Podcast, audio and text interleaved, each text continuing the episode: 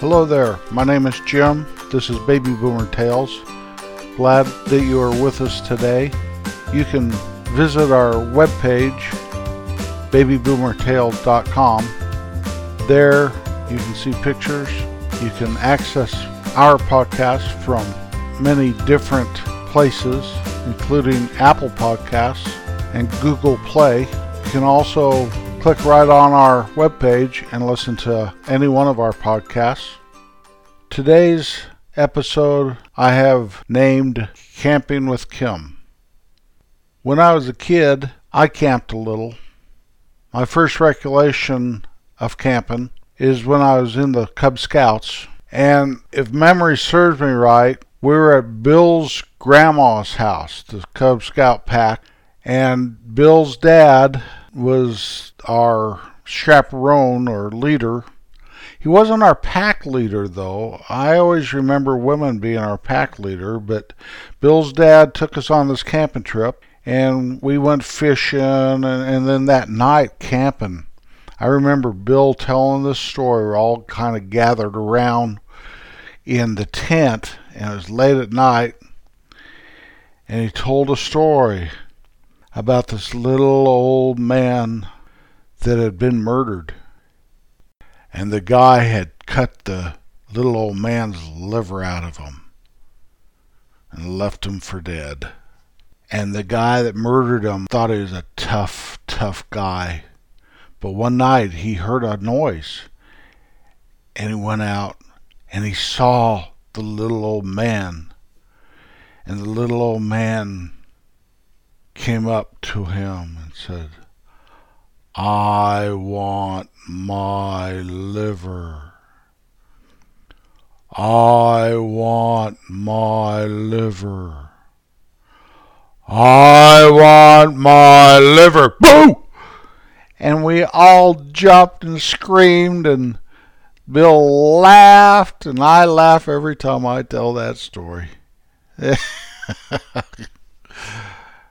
Well, camping became part of my boyhood.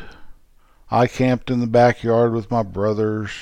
My parents took me on camp trips in the Shasta trailer. We camped as teenage boys out in the woods. Sometimes we kind of got ourselves spooked, and I talked about one instance before. As I got older, I'd go backpacking up in the mountains, leave for a day or two at a time. After I got married, my wife Kim liked to camp.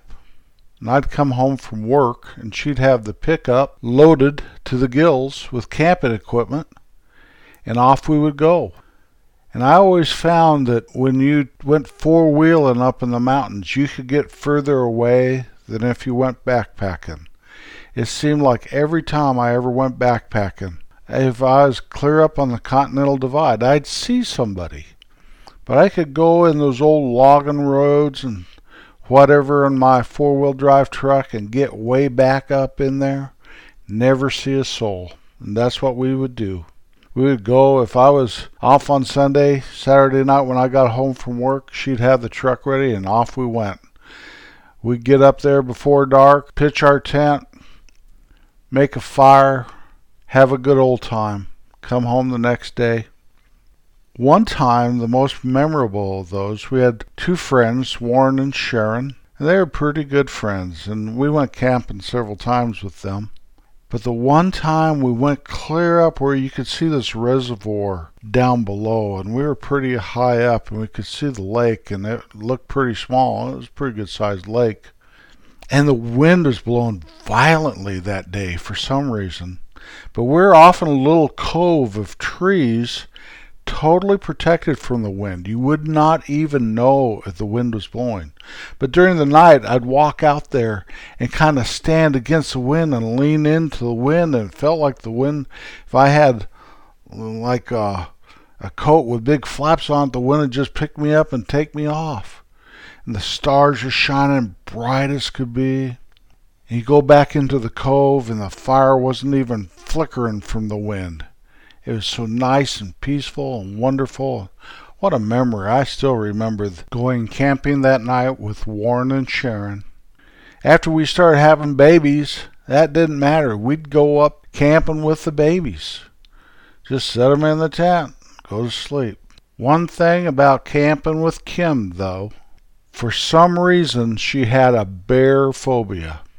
She claimed it was because when she was a young girl, her family went to Yellowstone and they had some kind of a tent on the back of the station wagon, and bears tried to get into it or got into their food or something. And to this day, if you talk about bears too much, she gets a little squirrely.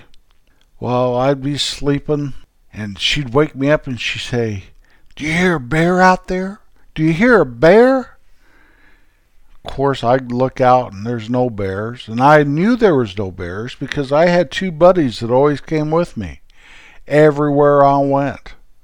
And there was no bears going to even approach my campsite with my buddies there. And they were Blue and Chuck. Blue Dog and Chuckahawk, my two dogs. I talked about them on a past podcast. Blue was the toughest dog in the county, and Chuck was her pup, and he is a quarter wolf and weighed over a hundred pounds. And nothing. If there was any danger when they're around, is they'd maybe run a deer into you, chasing a deer, and it was you had to watch that. But as far as any wildlife, anything bothering you, there wasn't a chance with those two around. One night, we were above tree line camping, and all of a sudden, Kim woke me up and said, There's a bear out there. Uh, what are you talking about? Listen. You could hear this chomp, chomp, chomp, chomp, chomp, chomp. And she was rigid. She just as stiff as a board.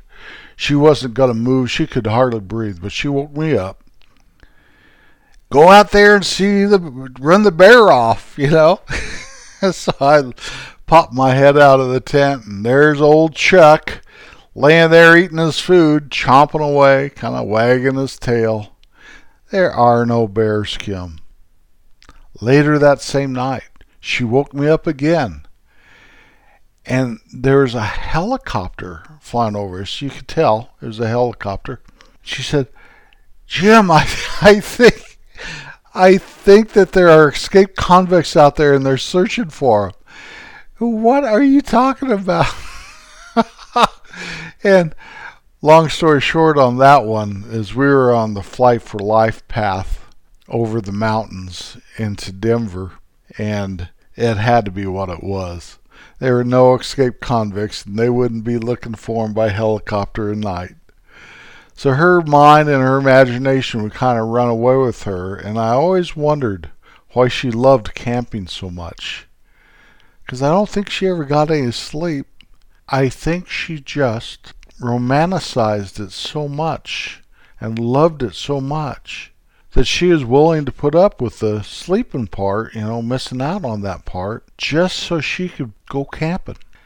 Later on, when we bought our place here, before we built our house, it's out in the country and there's no no neighbors really right there and she'd want to go camping for the first year we owned it before we built our home and if you've ever been camping in the summer in the midwest you know it's not like camping in the mountains in the summertime in the mountains in the summertime you have to take down sleeping bags and it's really quite cozy in a down sleeping bag in the Midwest, you don't want anything on you. You're sweating there. If you're in a tent, which you want to be because all the bugs will get you if you're not, you're just dripping with sweat. So I put up with that for one summer and never gone camping out here since. But whenever our grandchildren are here in the summertime, old Mimi, they call her Mimi, Grandma, she goes camping with them out there. They all lay out there sweating and stuff. It's a wonderful thing watching my wife want to be a camper. She reminds me of a girl again instead of a, a woman that's lived her life with me. She works real hard on that camping. She'll put the tent up. She'll take it down. She'll do everything if I just go camping with her. I'm always amazed at that. How hard she works just for that, that moment in time that she's making a memory. If it's with me or the grandkids or with Blue and Chuck. now, I don't let my dog out there camping with her now. I don't want her getting into a skunk or something. If that happened to Blue and Chuck, they just weren't allowed to come home for a couple days, but that was a long, long time ago in a whole different world. I admire my wife and the zest she has for life. She has really brought me out of my hole. I'd rather just settle in in my office and not really participate in high adventure anymore. I always feel like I had so much high adventure when I was young, I'm ready just to pack it in here at the house. So my wife keeps me young, she keeps me going, and I'm better off for it. It's a good thing to have a wife. It's a good thing for me. I know she thinks I don't appreciate her, but I really, really do. I don't know where I'd be without her. I know I'd have to carry on. That's what she'd want me to do. We never really realize how blessed we are until we look back at how blessed we were. Life is funny that way people and loved ones that come into your life and share that moment of time with you.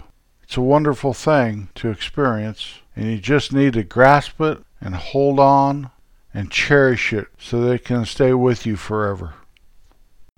One of the most amazing encounters I ever had while camping is earlier I was speaking about Warren and Sharon and the great time we had up high in that cove with the wind blowing. And we went camping several times with Warren and Sharon during that time they lived in the town where we live. But then they moved away. They moved to Idaho. We actually went and visited them once. And years later, we're up north of where we live, about an hour north. And in our area of Colorado, in the 70s, they had a moose release where they released several moose into the wild and had them with a little collar on the radio tracking device, whatever the technology was then.